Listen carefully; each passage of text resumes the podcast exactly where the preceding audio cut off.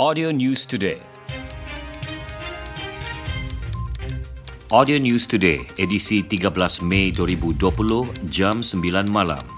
Kesemua 402 penumpang penerbangan Air Asia AK5742 dan AK5740 yang tiba di lapangan terbang Tawau pada 1 dan 4 Mei lalu diminta hadir ke klinik kesihatan berdekatan bagi menjalani ujian saringan kedua COVID-19 susulan kes positif yang dikesan dalam kedua-dua penerbangan terbabit. Pegawai Kesihatan Kawasan 2 Tawau, Dr. Suzalina Sulaiman berkata, setakat pukul 8 pagi tadi, seramai 39 individu termasuk 8 pelajar tampil menjalani ujian berkenaan di klinik kesihatan di Kubota, Tawau. Individu yang dikesan positif dalam kedua-dua penerbangan itu tidak bersimptom. Beliau berkata demikian ketika ditemui media di Tawau. Sementara itu, Dr. Suzalina berkata pihaknya berjaya mengesan tiga pelajar IPT yang pulang ke daerah itu yang ingkar perintah kuarantin di rumah. Ketiga-tiga pelajar tersebut akan dibawa ke mahkamah untuk didakwa. Pelajar berkenaan adalah antara 402 penumpang penerbangan Air Asia terbabit yang tiba di Sabah dari Kuala Lumpur. Perhimpunan yang dibenarkan untuk sambutan perayaan Aidilfitri, Pesta Keamatan dan Hari Gawai Dayak sepanjang tempoh Perintah Kawalan Pergerakan Bersyarat PKPB masih tertakluk kepada sebarang arahan Ketua Pengarah Kesihatan. Perkara itu dinyatakan dalam Peraturan 7 dalam kurungan 2A Warta Kerajaan Persekutuan mengenai peraturan-peraturan pencegahan dan pengawalan penyakit berjangkit langkah-langkah di dalam kawasan tempatan jangkitan nombor 6 2020 yang dikeluarkan laman sesawang Jabatan Peguam Negara semalam. Warta itu ditandatangani Menteri Kesihatan Datuk Seri Dr. Adham Baba yang menyatakan bahawa peraturan-peraturan itu berkuat kuasa dari tempoh 13 Mei hingga 9 Jun 2020. Warta itu turut menyatakan bahawa mana-mana orang yang memandu kenderaan persendirian tidak boleh membawa lebih daripada tiga penumpang dan penumpang itu hendaklah orang yang tinggal serumah dengannya. Warta itu juga menyenaraikan 15 aktiviti terlarang yang menyebabkan ramai orang berhimpun iaitu aktiviti hiburan, riadah, sukan, kelab malam, perayaan keagamaan, kebudayaan dan kesenian perniagaan, perjudian, penggunaan bilik persalinan di kedai pakaian, mencuba aksesori fashion, perkhidmatan kedai gunting rambut dan salun kecantikan, penggambaran filem, drama, dokumentari dan iklan serta aktiviti kapal persiaran dan perkhidmatan pelancongan.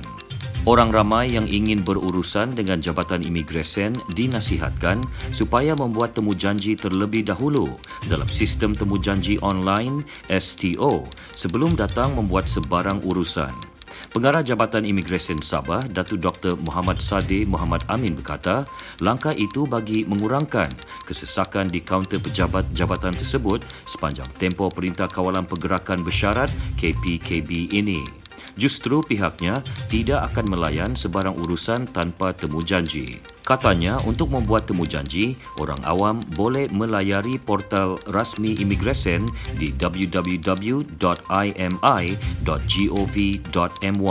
dan Facebook rasmi mengenai tata cara membuat temu janji berurusan di pejabat imigresen. Beliau berkata demikian dalam temu ramah khas bersama pemberita di Kota Kinabalu. Datuk Dr. Muhammad Sadi berkata, pembukaan kaunter juga akan dibuat secara berperingkat dan terhad kepada urusan visa, pas dan permit serta bahagian pekerja asing. Sementara urusan permohonan baharu dan pembaharuan pasport antarabangsa belum lagi dibuka bagi tempoh ini. Seorang lelaki tempatan mengaku tidak bersalah atas pertuduhan kes tipu membabitkan pelaburan perniagaan Bitcoin Cloud Mining yang tidak pernah wujud di Mahkamah Magistrat Kota Kinabalu hari ini. Tertuduh Muhammad Wanur Ramdan Awang, 25 tahun, dihadap ke mahkamah atas dua pertuduhan di bawah Seksyen 137 dalam kurungan 2 Akta Perkhidmatan Kewangan 2013, Akta 758 dan Seksyen 420 Kanun Keseksaan. Bagi pertuduhan pertama, tertuduh dipercayai memperdaya mangsa di sebuah restoran di Asia City, Kota Kinabalu antara Jun hingga September 2019 untuk membuat pembayaran keuntungan pelaburan setelah mangsa memasukkan wang sejumlah RM392,860 ke dalam akaun milik tertuduh. Bagi pertuduhan kedua, tertuduh memperdaya mangsa untuk memasukkan RM32,850 ke dalam akaun bank tertuduh di sebuah bank di Damai Plaza, Kota Kinabalu pada Julai 2019. Untuk pertuduhan pertama, Magistrat Jessica Ombo Kakayun mengarahkan tertuduh membayar wang jaminan RM12,000 beserta empat penjamin berlainan bagi tiga pertuduhan selain pengurusan kes pada 11 Jun depan. Sementara Magistrat Afiq Agos menetapkan RM8,800 bagi dua pertuduhan beserta dua penjamin dan pengurusan kes pada 18 Jun depan. Tertuduh juga diminta menyerahkan pasport kepada Jabatan Peguam serta melaporkan diri di Balai Polis berhampiran sebulan sekali sehingga kes selesai. Pendakwaan dibuat Peguam Kanan Persekutuan Khairul Anwar Abdul Halim manakala tertuduh tidak diwakili peguam. Lebih 22 guru dan orang awam menyertai program bicara tema Hari Guru tahun 2020 secara dalam talian.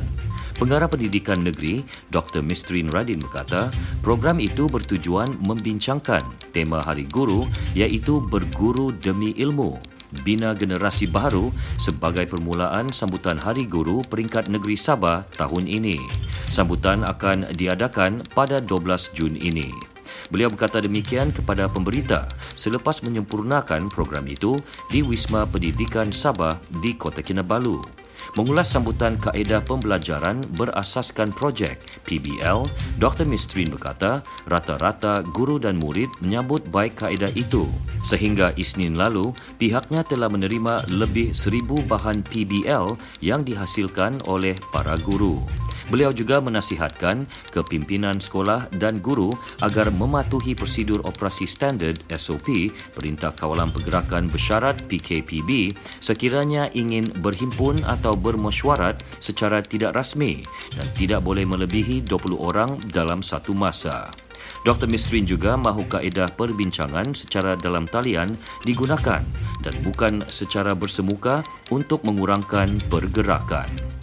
Pelaksanaan semula operasi sistem letak kereta berkupon di sekitar Bandaraya Kota Kinabalu yang bermula Isnin lalu berjalan lancar dengan rata-rata para pengguna memasang kupon di kereta masing-masing seperti biasa. Tinjauan pemberita mendapati masyarakat setempat juga maklum tentang pelaksanaan semua operasi tersebut dan mula membeli kupon untuk keperluan masing-masing. Sementara itu, salah seorang petugas Dewan Bandaraya Kota Kinabalu di BKK, Rosali Aliasmin memberitahu orang ramai mula mendapatkan kupon di kiosk sebaik notis operasi dikeluarkan. Kupon letak kereta berkenaan kini boleh didapati di semua kiosk jualan kupon yang terdapat di seluruh kawasan bandaraya dan kaunter DBKK serta DBKK Holdings yang berhad pada waktu pejabat. Sementara itu disandarkan sistem letak kereta berkupon di daerah itu akan mula beroperasi Jumaat ini. Presiden Majlis Perbandaran Sandakan Wong Fu Tin dalam kenyataan media memberitahu pelaksanaan semula sistem itu selaras pembukaan beberapa sektor aktiviti di daerah itu. Kupon letak kereta akan mula dijual di semua kaunter pungutan hasil majlis bermula esok pada waktu pejabat. Sekian berita Audio News Today disampaikan Konstantin Palawan. Ikuti lebih banyak berita di fb.com slash audio news today. Audio News Today